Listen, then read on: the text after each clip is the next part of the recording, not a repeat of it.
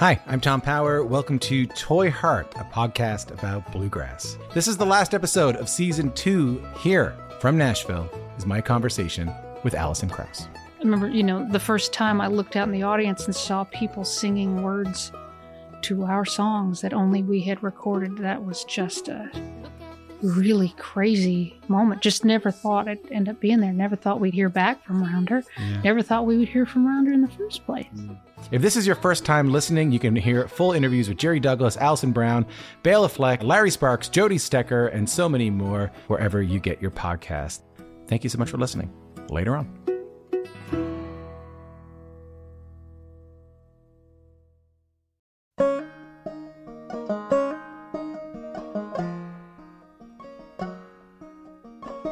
Basic Folk, a podcast where we have honest conversations with folk musicians.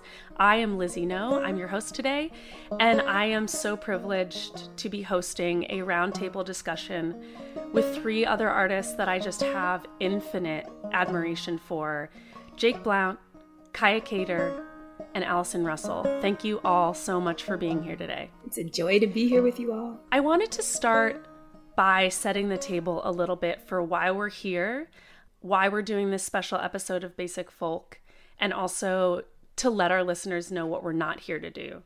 Um, so, a few weeks ago, a really hateful article was published in Paste Magazine, kind of lumping a lot of really diverse Black artists together, leveling some unfair critiques at a lot of us uh, as a group. And I want to encourage our listeners to not click on the article because not only is it hurtful, um, there are so many holes in its logic that it's hard to read. I will encourage people to read Jake's really thoughtful, accurate, funny, succinct rebuttal. Basically what that article what those two articles did was spark a conversation about the state of black musicians in roots music today and that's what i want to talk about. I don't want to talk about the haterism. I want to talk about like what's on our minds. Um, so i want to start with a quote from toni morrison the function the very serious function of racism is distraction it keeps you from doing your work it keeps you explaining over and over again your reason for being Somebody says you have no language and you spend 20 years proving that you do. Somebody says your head isn't shaped properly, so you have scientists working on the fact that it is. Somebody says you have no art, so you dredge that up. Somebody says you have no kingdoms, so you dredge that up. None of this is necessary. There will always be one more thing. So let's just set aside the possibility of like having to assert that Black artists belong in roots music because we all know that we belong. Our work speaks for itself, our many contributions speak for themselves. Let's talk about like the state of the union of black artists right now. Folk and roots music have always had black art at its center, but it can also be a tricky place for black artists to thrive. My theory is that like while the community can tend to be more politically liberal than like mainstream country, we also have a focus on tradition and the past, which can make us really, like, let's face it, snobby and stubborn in folk music. So I want to put this question to all of you, maybe starting with Jake. Like, why do you think that this is a really tricky moment for Black artists in roots music? Why do you think these conversations are getting more and more heated right now? Well, I think it's just that people are starting to, to gain recognition and success in a way that maybe has been deserved for a while but hasn't been there. I mean, the funny thing for me about reading that article was that he seemed to be so suddenly upset over these artists who have been on the scene for like decades. Like Allison has been out here making really good music for a really long time and they're all acting like she just showed up. Like it's uh it's a little bit confusing. And I think he clearly was reacting to the Newport lineup, which I was also a part of, and feeling like maybe too many spots were set aside or whatever it may be. I just think that it's the sudden groundswell of black artists that is freaking people out who were maybe okay with one or two. Like Tracy Chapman was fine, but just Tracy Chapman, right? right. Like nobody else gets in. Um, and I think they're just going to have to start dealing with it. Absolutely. I love what you said, Jake, because that is something that I have been privately chuckling about is this notion of after 22 years of being a professional musician, being kind of noticed as emerging. And it, it makes me laugh and it's fine. It's like, I'm a cicada, like scrabbling up through the soil for 20, 20 years. But it's, you're absolutely right, Jake. It's the fact that so many more artists are being recognized by gatekeepers who in the past did not include us. And that is, you know, that's at the heart of it is who is who is the gatekeeper? Who is the curator? And to me that's the most problematic thing about I don't care what, you know, there, there are plenty of cisgender, heterosexual, white men of a certain age who are going to despise what I do. And I'm fine with that. You know, we're going to despise what any of us. God does. bless. And God I'm bless. fine with that. Goodbye. That's fine. They can and they can think what they want. They can write what they want. That's fine. It's freedom. Great. What what to me was problematic is that two editors at Paste signed off on that article. You know, Right. the, the title alone should have been a massive red flag, you know? So it's that's where I'm interested in pushing for change there on the gatekeeping side. I feel like all of us, all of us artists have been here, we are here. We are as mm-hmm. as our sweet friend Brandi Carlile would say, the architects of Americana, you know, black the contributions of the black diaspora are at the heart of every idiom and genre of American song. You know, there's there's just no there's no, you can't, as you say, Lizzie. There's we don't have to we don't have to prove it. We don't have to reprove it. It's just a fact.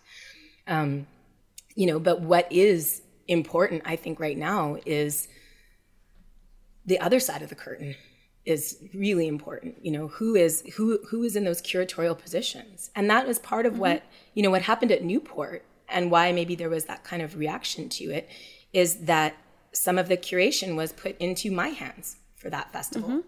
and that was unprecedented. That has never happened in the history of Newport, and I give I give kudos, you know, to Jay Sweet for recognizing, oh, there's you know, I see what I see from my perspective. Maybe I need to open this up a little bit, you know, and I'm very proud of him for doing that. It's not easy to have that kind of self reflection and self criticism in a sense of saying, oh, wait, maybe there's something I'm not seeing. You know, maybe someone else needs to make some of these decisions too. And I think that that is I, what I hope comes out of this for Paste is that they see that they've got a little bit of a An issue. an issue in terms of who who are their editors, who are the people that they are giving a regular platform to. You know, who gets the recurring columns? Who gets to write about black artists in Americana right now? Is it really appropriate that uh, they chose to have, you know, a cisgender, heterosexual, white male of a certain age be the voice of that? You know, Yeah. I obviously I have my opinion. Hell no, that was super inappropriate, you know. But like, I would add, I did get to talk to them about it. Um, when I published my response article to it, they v- were very much like, if you have any questions for us about how this happened, please ask them. We are very embarrassed about it. They explained it. It was a bad mistake. It was a bad mistake. Um, and a damaging one. I think that they have realized that. And my hope is that, you know, moving forward, they will act with more caution. Uh, it definitely, that was also one of my first thoughts was like, how did someone come up to them being like, hey, I, a white man, would like to publish an article on why black people aren't good at stuff? And they were like, great, that sounds like a plan. We love it. Here's Yeah. our, here's our platform. I think this is like some th- so this is something that I'm always kind of on a soapbox yelling about that there is a lot of behind the scenes work that happens in the music industry that people aren't aware of. And like why should they? You know if you're not a you're not in this industry um you might not know that for every artist that you see having an album release there are dozens and dozens of people behind the scenes who made that happen. And so even if you're seeing let's say a female artist in country or a black artist in roots um, that's not necessarily telling the whole story right? Because who is managing that person? Who were the people at the label that got to make the decision whether or not they got a budget? Like let's be real like who's who's getting to decide who's getting an album budget? Who's programming the festivals? Who are the agents that are deciding you know who's going to go on which lineup et cetera et cetera? So i think there's this illusion that there is a huge explosion of black power in roots I actually think it's just surface level at this point. And this argument that, like, oh, black people are getting, you know, too much appreciation and too much leeway is based on a misunderstanding of the industry. Like, yes, there are more visible artists right now. Yes, critics are loving the art being made, particularly by black women artists right now. But, like, behind the scenes, it's still the same people making the decisions. And I think that's what we're trying to push to change. Yeah, I think like it reminds me of that saying like nothing about us without us.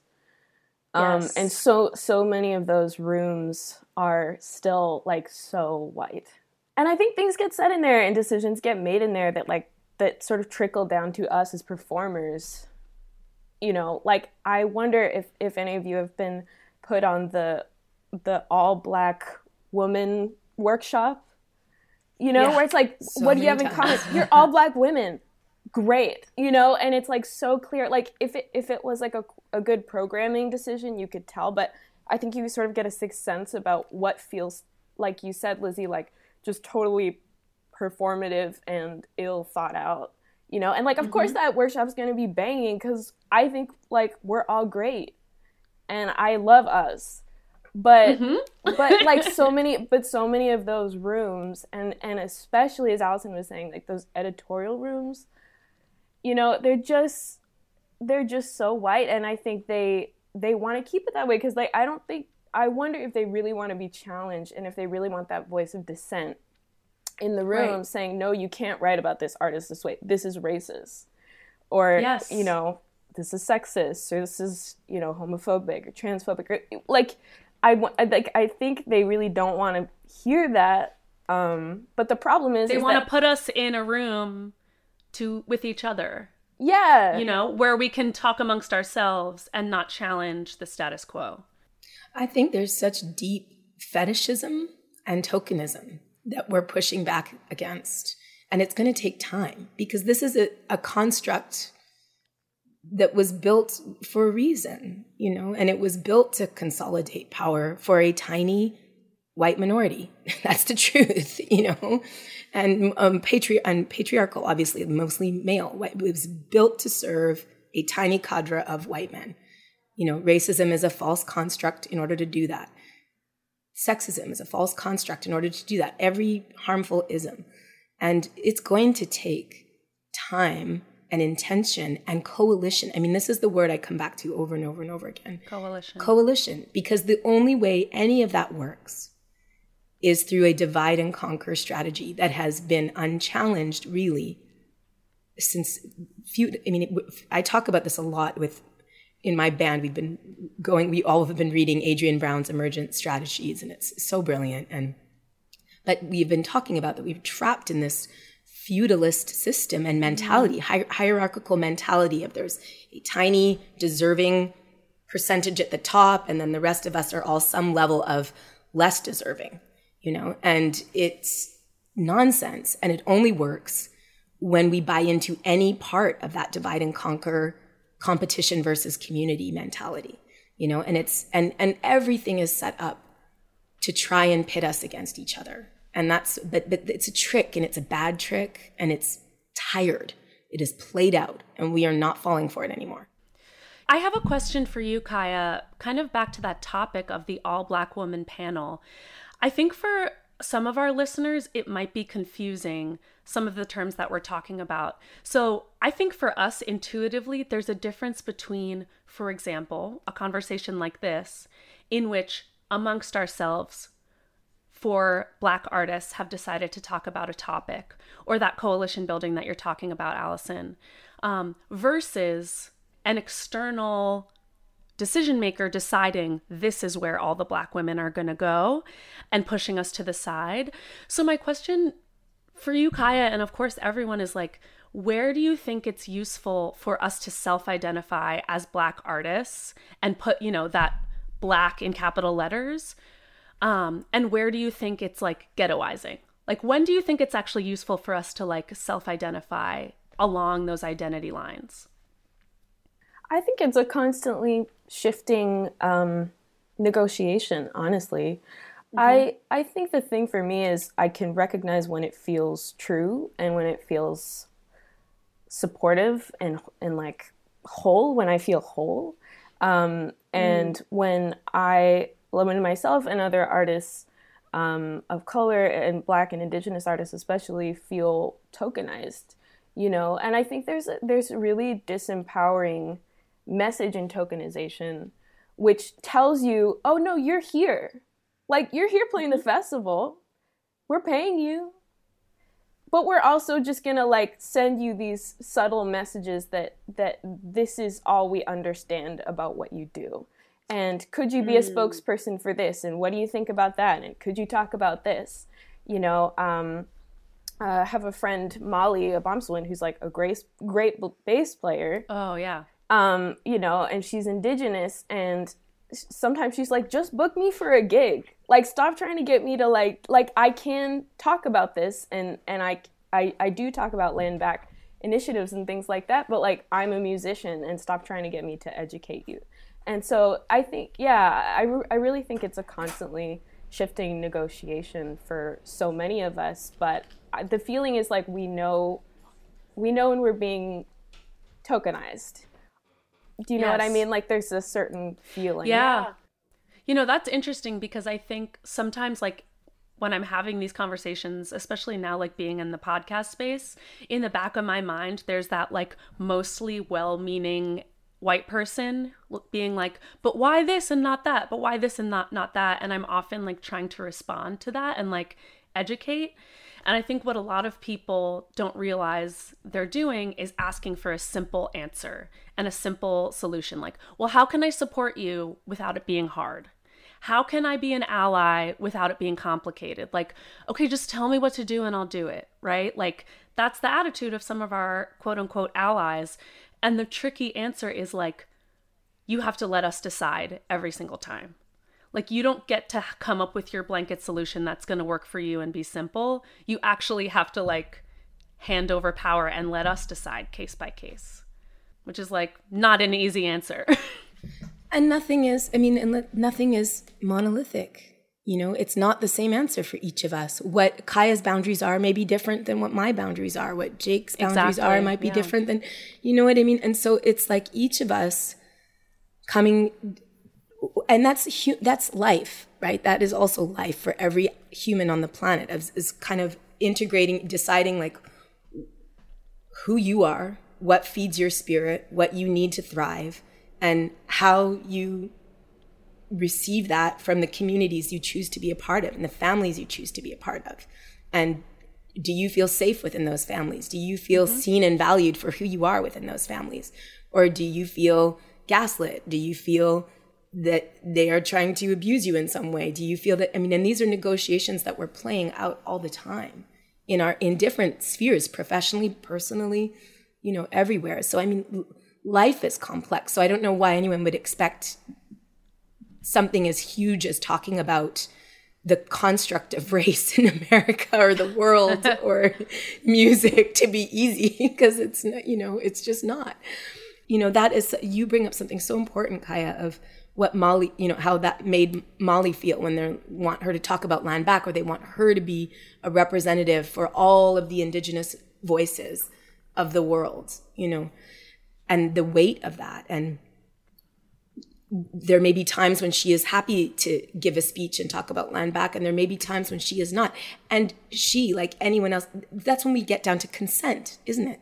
Like we are learning so much about consent, I think, as a species in this time, particularly the kind of complexities that dealing with the COVID pandemic has forced upon all of us. You know, every mm-hmm. human on the planet is having to reckon with this in some way, shape, or form. And so much of it as I've been listening into the various sort of divisive camps and people battling about masks and whatnot, so much of it comes down to consent, you know, and what people's idea of freedom and when their notion of freedom means that they get to harm others and they get to impose upon others and that somehow they are not free unless they are imposing upon somebody else. And I and I think that that can kind of be extrapolated in a way to talking about blackness in and, and black eclecticism, which is really what we're talking about. And we've always been eclectic, right? And the, the, the tokenizing and the fetishizing has has given this fake stereotypical notion of what is quote unquote black music and what isn't, you know? And mm-hmm. it's absurd because there we, there are no limits upon our creativity except those that we impose upon ourselves, you know? And it's um it just to me it's this we we want to make things it's reductive. We want to make things simple when they're not. And we want to make them one thing when they're not or two things it's never binary. As far as i can tell nothing except computer language in the entire universe and multiverse is binary. It's spectrums and degrees of complexity degrees of nuance you know and everybody is so individual and beautiful. And that's what to me is exciting right now is just that there is this sense that, that I have, and I could be wrong in this feeling, but that there is a kind of a a critical mass tipping point to where it's going to be impossible to ever try and even in the mainstream put black artists as some kind of monolithic lump into some little box ever again. I think that we are that time has passed. And there are going to be reactionary, you know, gasping protests from various people, and that's fine. They can protest. You know, I just they're allowed. They can do whatever they want. You know, I just that's not actually physically harming someone. I hope, um, but what I am excited about is diversifying these editorial spaces, these curatorial roles, you know, the vast majority still of festival. And what Kaia, and I will go back because I think, Lizzie, you're right. We're speaking in shorthand because we all know what Kaia was referring to earlier with this, the, the all black kind of workshop. Many of the festivals in the in the roots world will have will have these sort of collaborative stages. And every single one that I've ever been to, actually, the first time I heard a similarly offensive term, Jake, to the uh, Afro Americana that the Ugh. journalist I'm not going to amplify tried to coin, um, was at the Vancouver Music Folk Festival. Kaia, mm-hmm. you're probably familiar with that one. I don't know Lizzie and Jake if you've been to that mm-hmm. one, but it was my first folk fest, and it's where I got bit by the bug of like, oh, you can do this for a living. Like people can do this. Um, and I was put in a workshop called Afro Can Americana no, Afro Cana no, Americana no, that had all the black people at the festival. Some of us were Canadian black people. Some of us were American black people. Had all the black people Allison, at the festival no. in one workshop with that title. And we were dying. I mean, we were. It was the Carolina Chocolate oh Drops God. back in oh the day, God. like their first lineup. It was Ndidi Onukwulu. It was my band, Po Girl, my baby band at the time, and the Sojourners, who are a beautiful gospel group from Vancouver. And we were just howling about this you know like just like i cannot believe they used that name. I cannot believe they lumped us all together on this stage. And as kai said we had an amazing time but it was also like come on guys like come on. You know? it's crazy to me. What's so funny is like right on cue these they these people always show their hand yes. show their ass really. Yes by having no taste. Like to me like the offensive like ghettoizing of black artists literally always goes with terrible aesthetics. Like they never have like an actually cool or hip name. They never come up with like anything interesting artistically. It's always something like you can't even pronounce afro can american like yeah.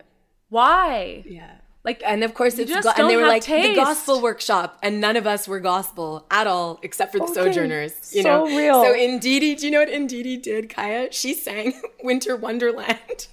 she's, like, she's like, I don't know any gospel, but sleigh bells ring.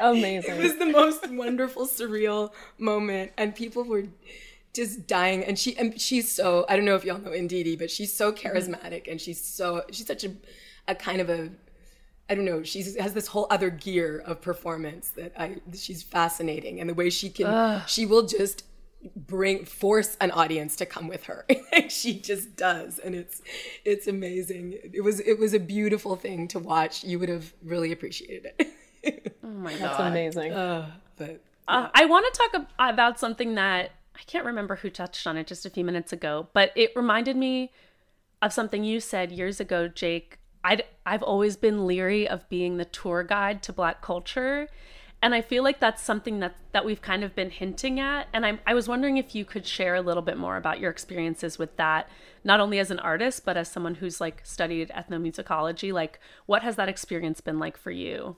Well, I think for me, it's often played out a lot like it played out for Mali, um, where at least up until I like won the Steve Martin Prize, nobody would hire me to do music. You know, I'd show up to whatever uh, folk camp or whatever uh, had called me and offered me money because I needed it, and then they would not want me to teach music, and I would be there to just like talk about slavery which like clearly needed doing. So on one hand I'm like glad to do it. I have the skill set, whatever.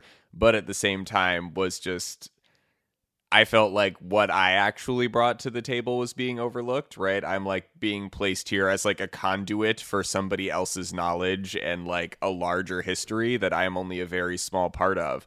And I think aside from like the I don't know, I it feels very minimizing on a personal level, but aside from that, I think to me it just felt like I'm not really qualified to like explain all of this to you. Like I've read a lot of books. I know a lot of the history about how this works, but like I cannot tell you where jazz came from because I like was not there. I'm not there now. I I I can only ever have like second and third hand knowledge of how that worked. And I think I I landed in a similar place to Kaia where I felt like I was being asked for like this very simple like catch-all explanation for where everything had come from and asked to unify a lot of very separate disparate narratives uh, for the ease of an audience that wasn't really interested in doing the work required to understand where all this came from right? Like i read dozens of books to understand uh, the basics of how all this stuff came into play. I still like I am not a PhD, but there are people who are. And the idea that you could boil something so complicated and something so rich down to like, here's an hour long workshop. Now you know what black music is, has just always been ridiculous to me. Beyond that, I think it's just, uh, I don't know, feeling of like, is this your thing to tour? Whether or not I should be the tour guide, uh, why do you want to know so desperately? And some people are just curious, and other people do feel like it's important to understanding other kinds of music that they're making, and I get that. But also, I do feel a lot of the fetishism that Allison was talking about, where people are really interested in finding out what we do so that what they do seems more connected to us and like more exotic and they don't have to feel bad about participating in this very very white tradition in a very very white space and there not being any black people around because there used to be black people around and that's supposed to be enough. Um it's a lot of layers of uh of problematic attitudes for that one. Yeah. It's sort of like a birth worker and advocate that I follow, Shishi Rose, was just stirring up some trouble, some good trouble on Instagram, taking photos of the Black Lives Matter flags in neighborhoods where black people used to live. And that to me feels like roots music. Like it's all the signifiers of blackness without any of the human beings uh, that could actually benefit, right? Like I want Lizzie Jr. to benefit from this legacy of folk music, but really it's it's it's a lot of white kids benefiting from this legacy. well, and that's hopefully what starts to change for real you know, this time. And again, I, I keep going back to this, but that goes if I had a we had a, a panel during the Americana Fest conference, um, and I was there with Andrea Williams and Caroline Randall Williams and Kyshona Armstrong and Adia Victoria and Andrea. That's no joke of a panel. No, it was no they joke. were. It was really they and you know all each of those women. You know, if those of you listening in podcast world are not familiar with their work, go go do some deep dives into their work. Um, and Andrea, as a writer, journalist, primarily just so, was able to state so clearly and see so clearly that it's it's the changing of the guard at the gatekeeping stations that is right. so crucially important right now.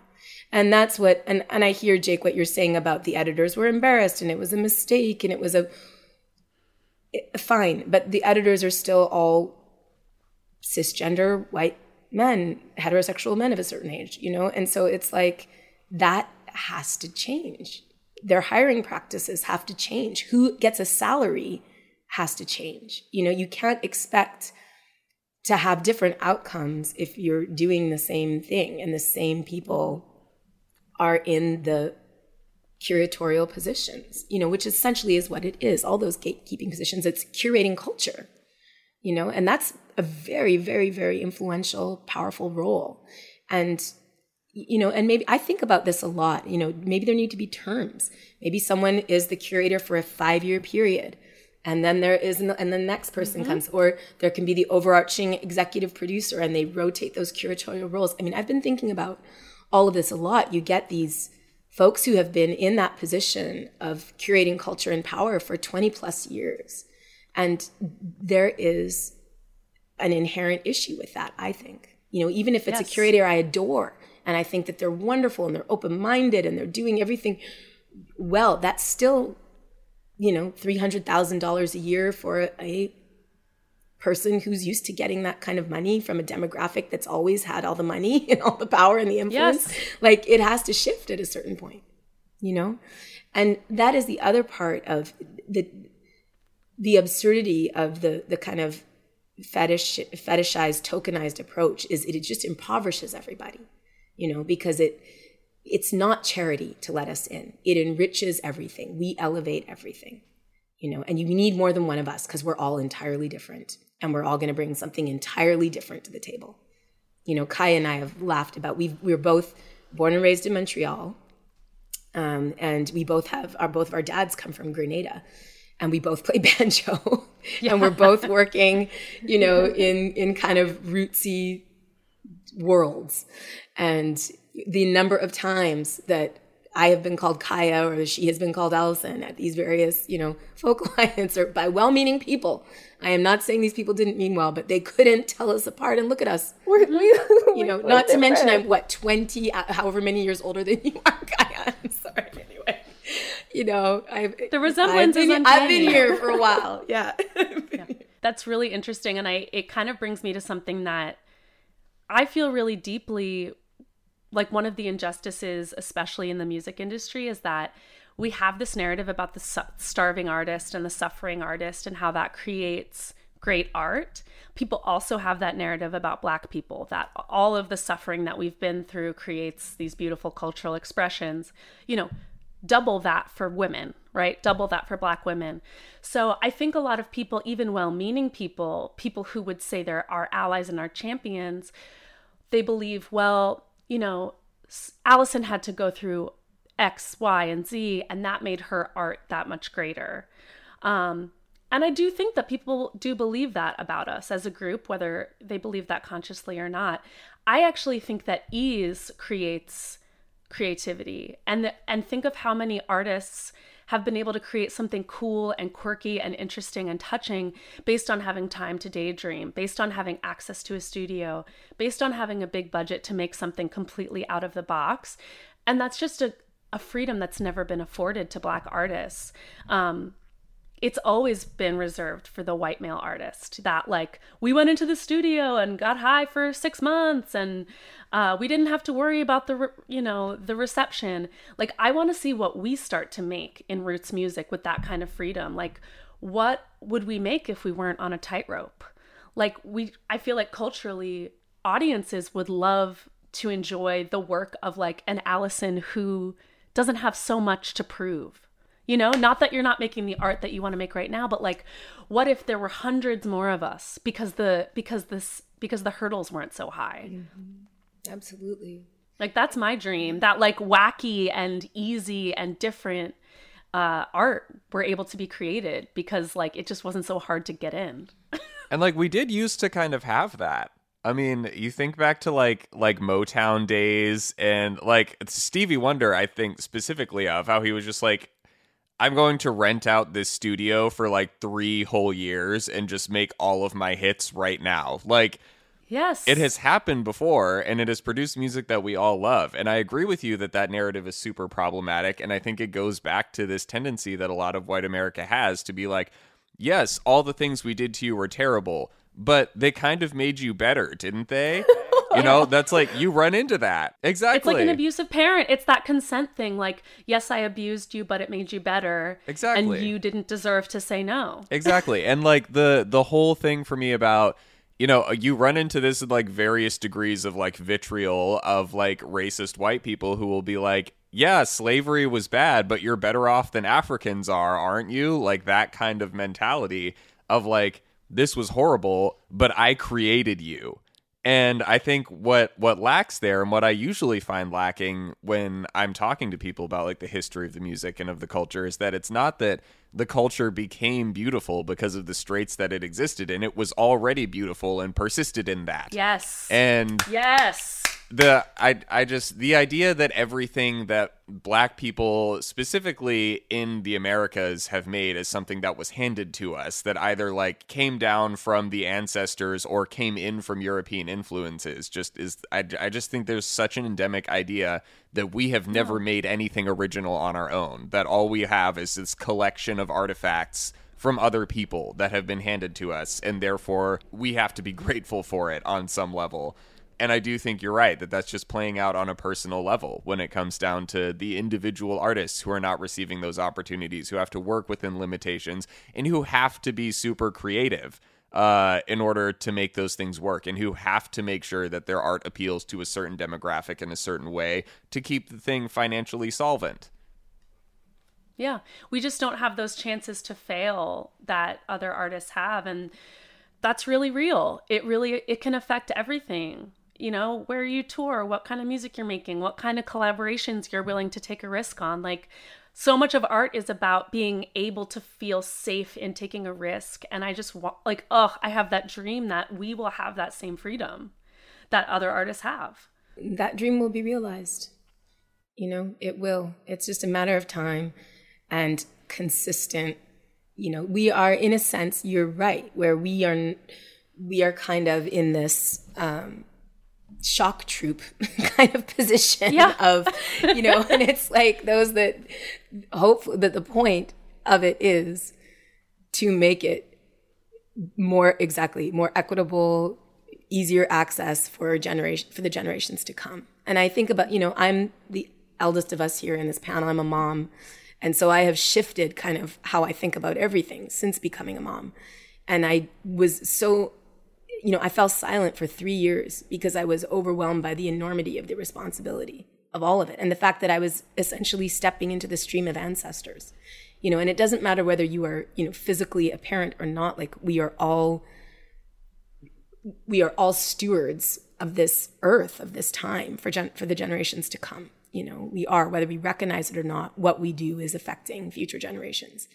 And because i could no longer not see that and not feel it. It it just it hit me really hard. And i also have this feeling now every day of like it's not this is not about me.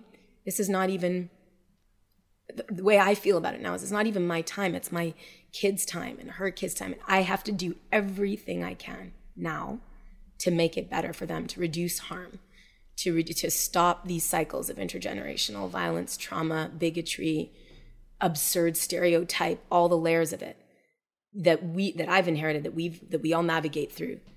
Um because you're right lizzie so much of certainly my art i make no bones about it. My art is a thousand percent processing trauma. Always has been. It's how i survived. I'd be dead. I'd be dead now you know?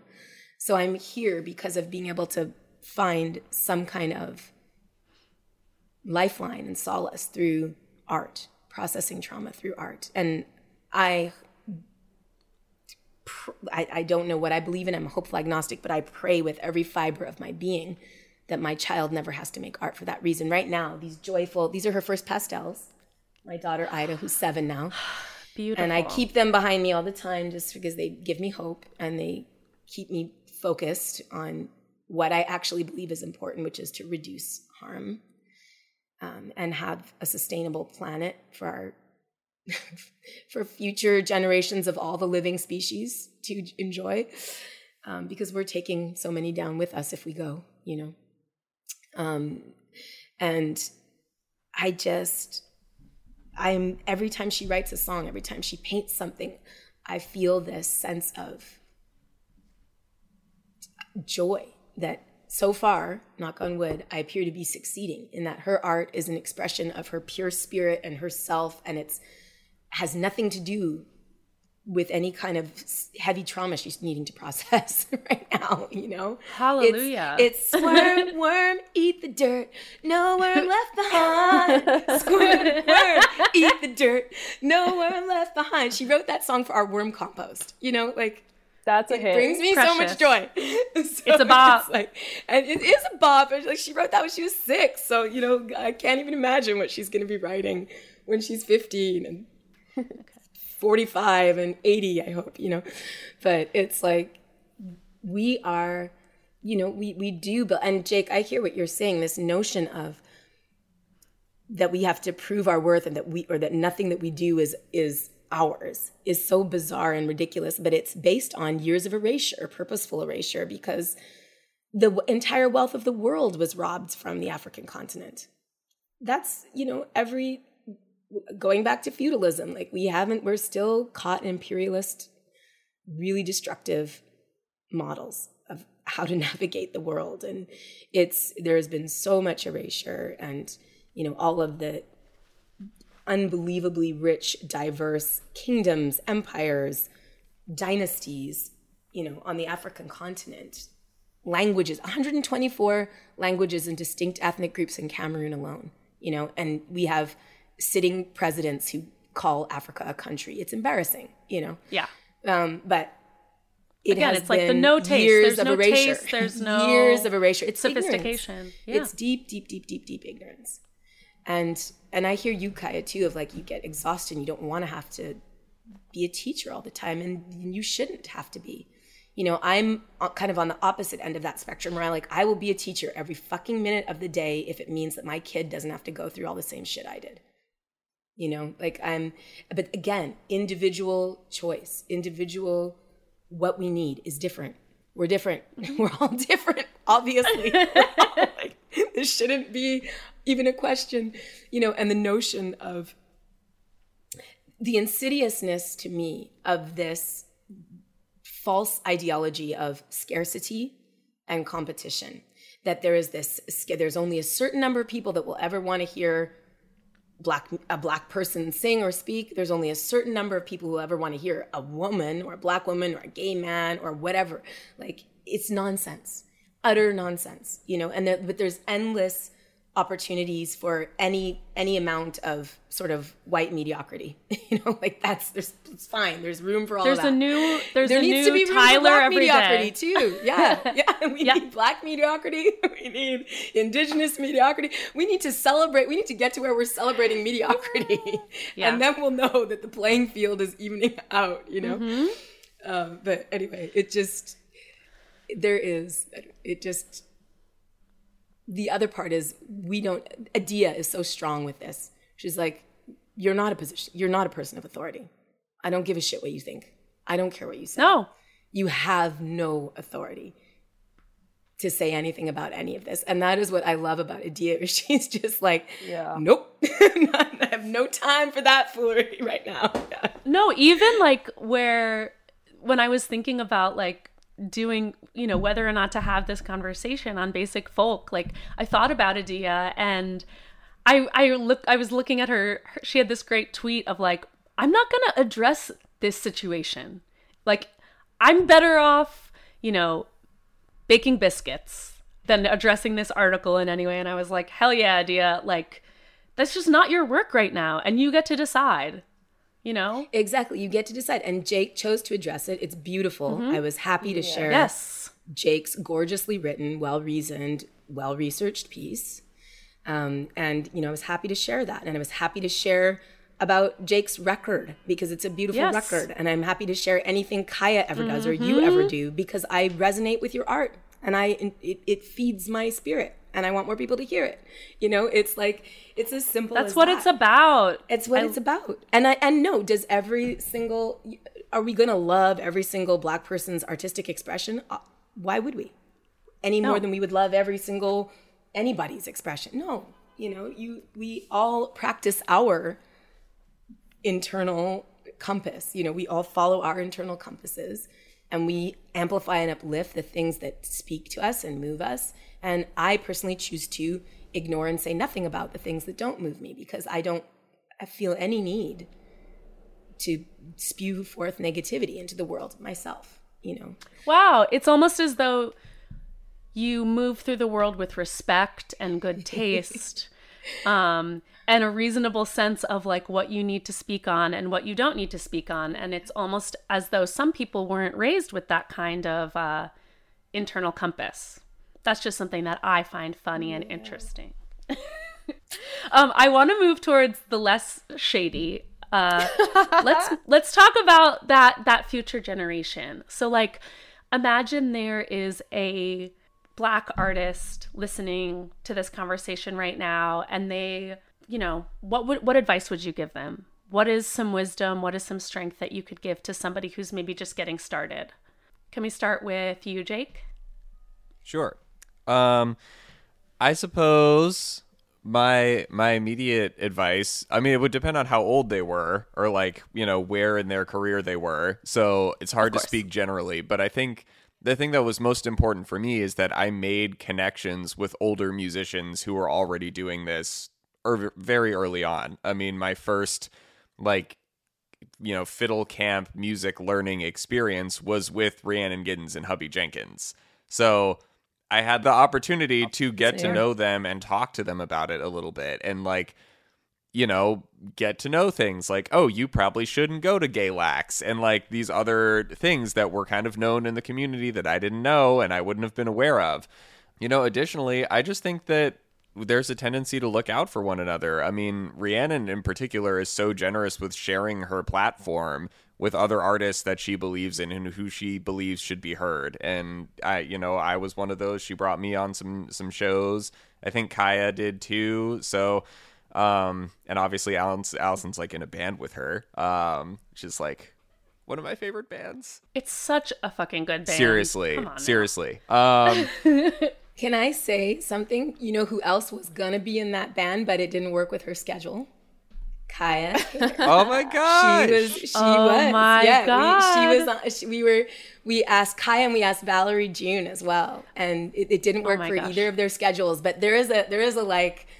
Extended cut. Yeah, there's gonna be there's gonna be more. We're gonna be doing more down the line, and we're gonna have some special guests. That's all. I'm the OND to know that. extended universe Extended right. universe. Yeah. I'm prepared for additional installations.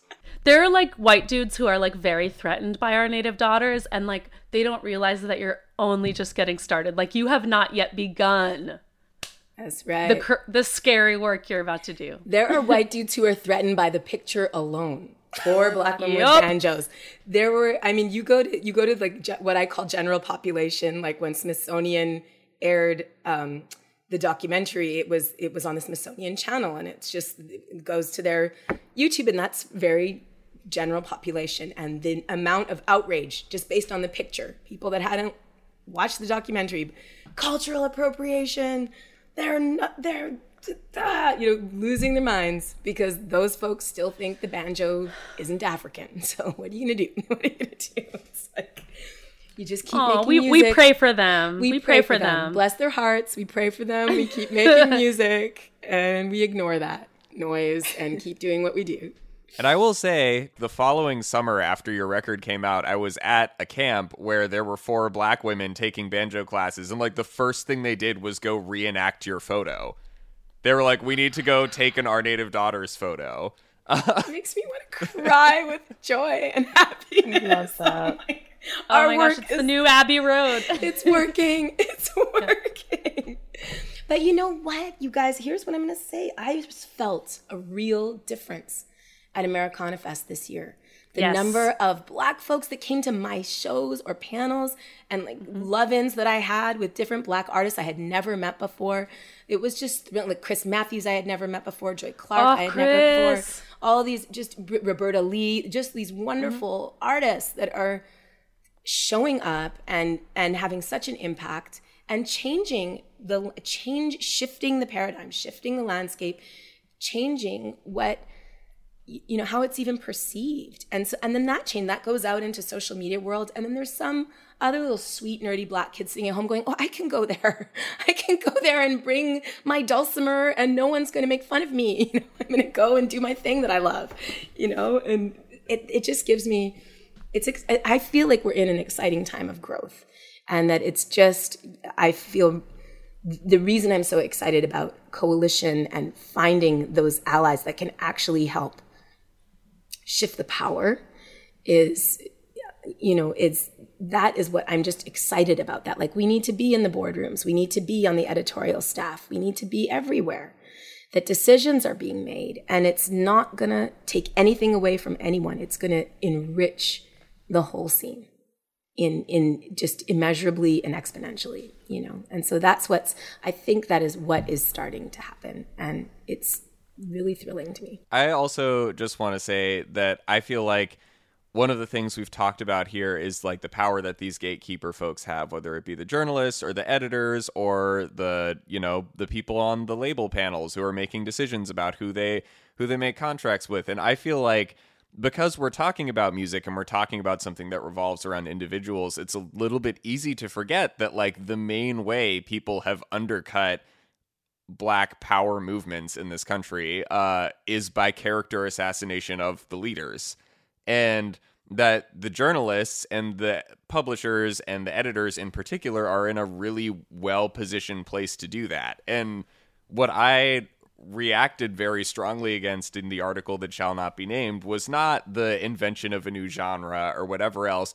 It was specifically him going after you and Amethyst, who I know yeah. for me are like I mean, I've been an Amethyst Kia stand since like 2013. Like, I have been on this train. I love both of your work so much. And I was like, this cannot stand. And I feel like that's just a thing I feel like we need to be aware of because so much of the music industry, I think, doesn't realize that one, the people that they're writing about, talking about, even if they're not journalists, if they're just fans who are talking to other people, like they're talking about real humans, not fictional characters. Like, be kind. But for another thing, is that you have the potential to actually do damage to something a lot larger. And in that particular instance, I think the damage was intentional, but I don't think that it often is. And I think that's another thing people need to be aware of. Even if you're just a fan and you're in like the fan community, or if you're in some weird subset like old time music like I play, and there's just a lot of people who are really deep in it, and random people have a lot of power for no reason. Um, you can still be a gatekeeper and you can still be part of the process of cutting down the leaders to make sure that the whole cannot rise. That is such a good point.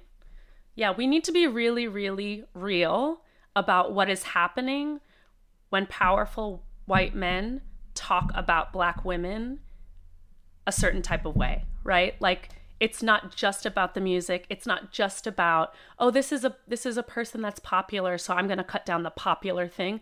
No you're talking about a symbol of black power and you're talking about a human person. Um, it's about so much more than like i liked this album i didn't like this album no, I mean that that and I'm not going to go deeply into anything, but it was very clear that there was a kind of almost like a personal vitriol and the fact that he chose to specifically attack our sisterhood and try and pit us against one another by, you know, elevating Rhiannon and trying to kind of put Amethyst and I down in ignorant way um, was laughable.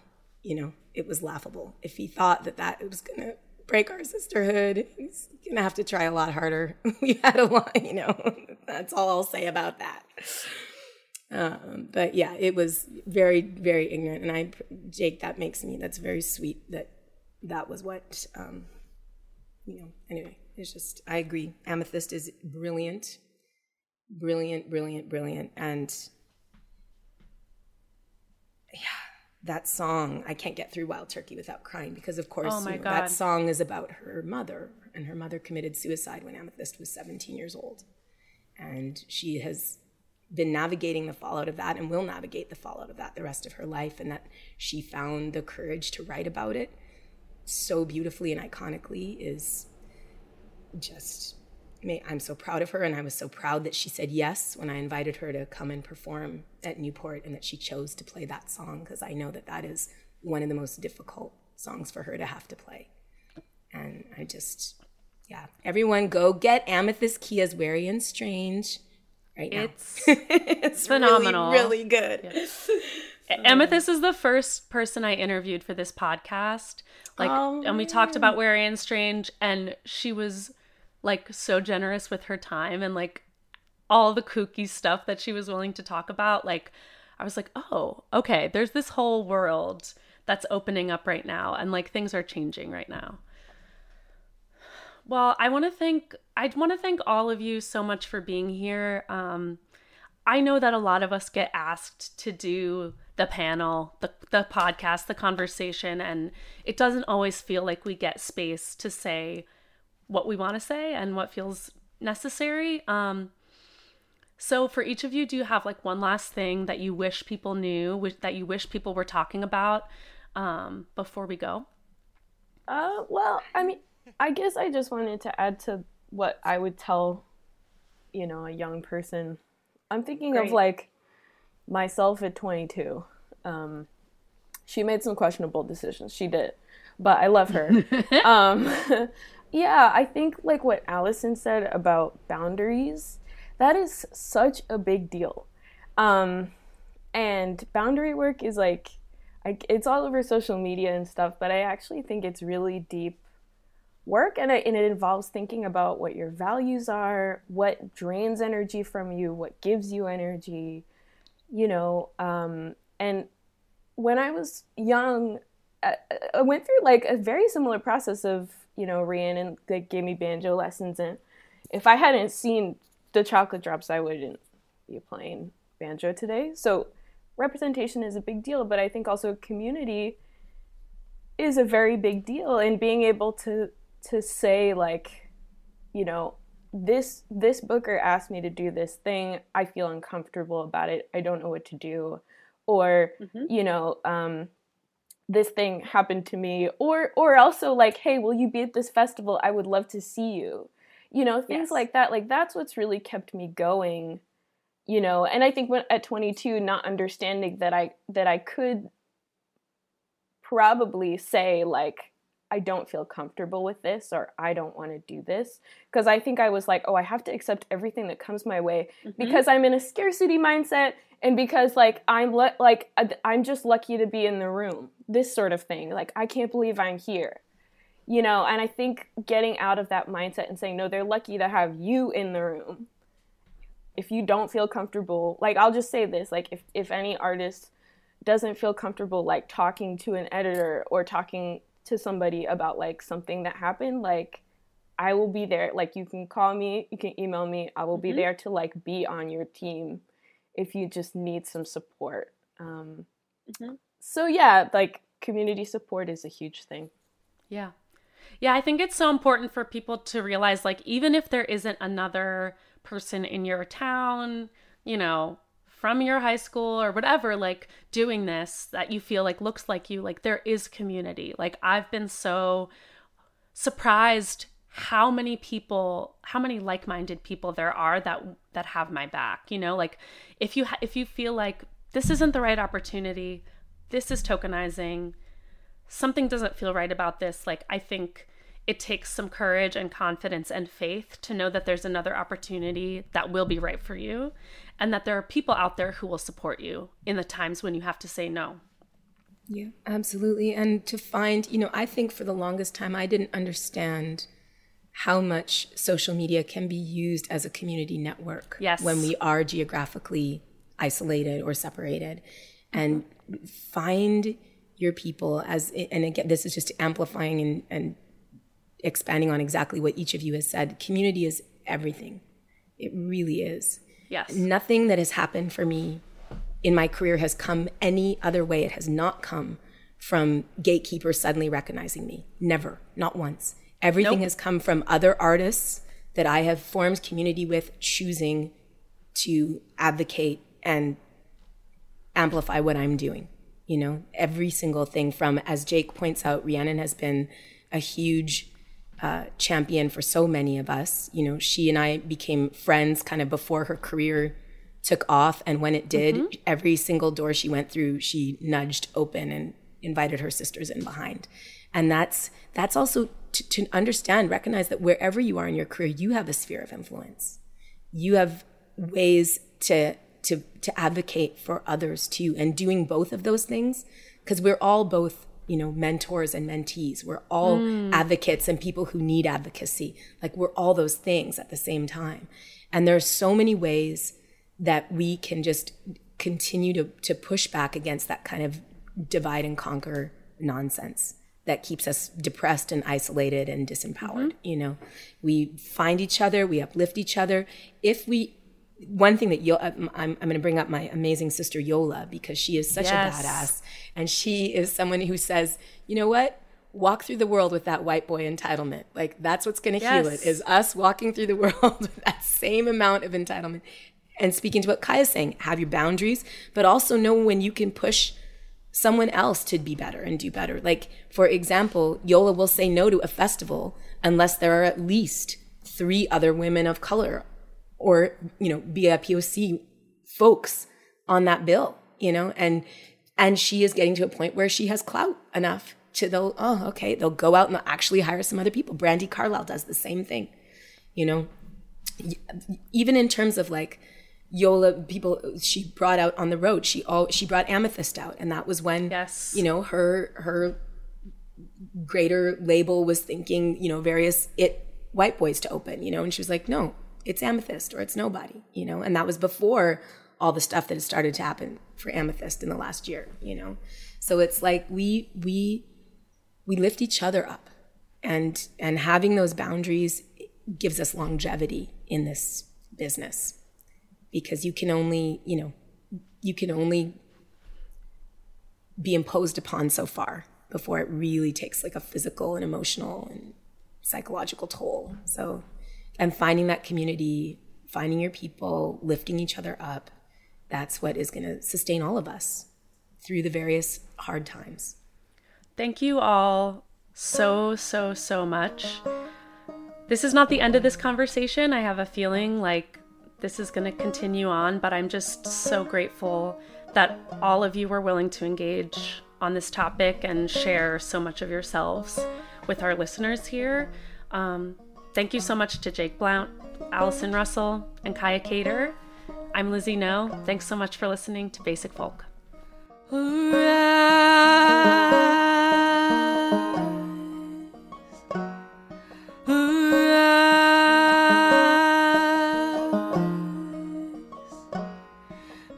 fight these dogs biting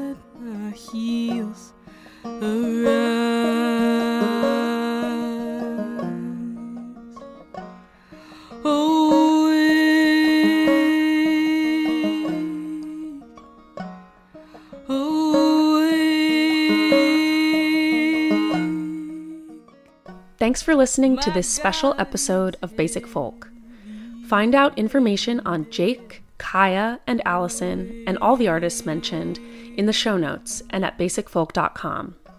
The best way to support everyone is to buy their music and to go to their shows when they are in your town.